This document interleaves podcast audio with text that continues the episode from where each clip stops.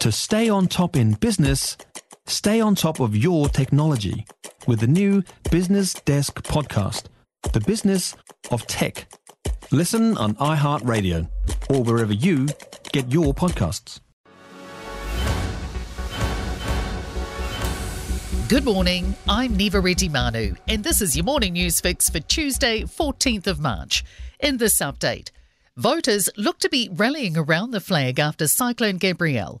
The latest One News Kantar public poll puts Labour on 36% and National on 34%, a slight drop for both.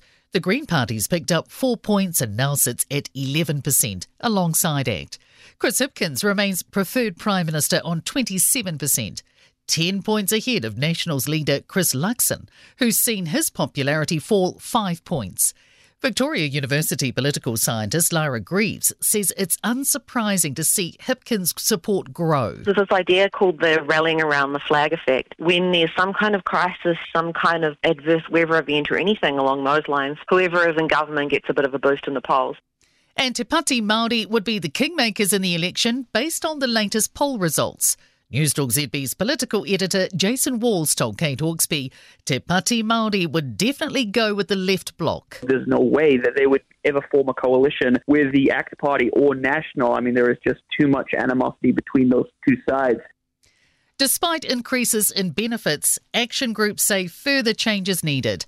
About 1.4 million New Zealanders will be impacted by increased main benefits, superannuation, and student support payments.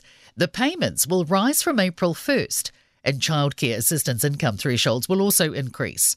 Child Poverty Action Group housing spokesperson Ellen Johnson says there needs to be a massive restructure of welfare and tax systems. Just tinkering like this gets people by from week to week or month to month, but it doesn't really change much.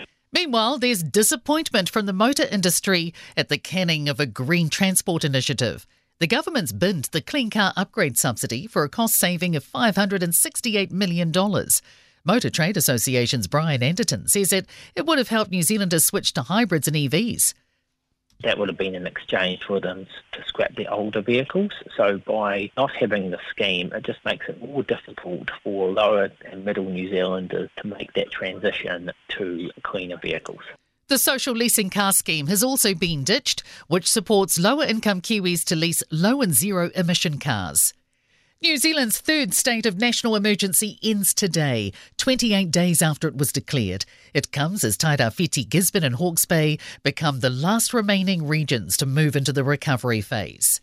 The BBC has announced an independent review of social media guidelines at the corporation, particularly for freelancers.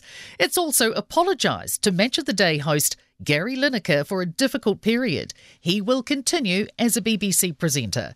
The 62 year old former England striker was taken off air for a tweet comparing the language used to launch a new government asylum seeker policy with 1930s Germany. And in sport, New Zealand have beaten Sri Lanka by two wickets off the last ball of the first cricket test in Christchurch.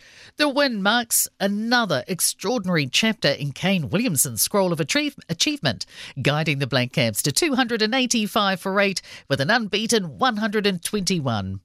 India have secured a 2 1 series win against Australia after the fourth test in Ahmedabad ended in a draw. And the Northern Stars have belted the Southern Steel 74 40 in netball's ANZ Premiership in Auckland, a record win. I'm Niva Retimanu. That's your latest news fix. We'll be back with the next update at midday from the News Talk ZB Newsroom.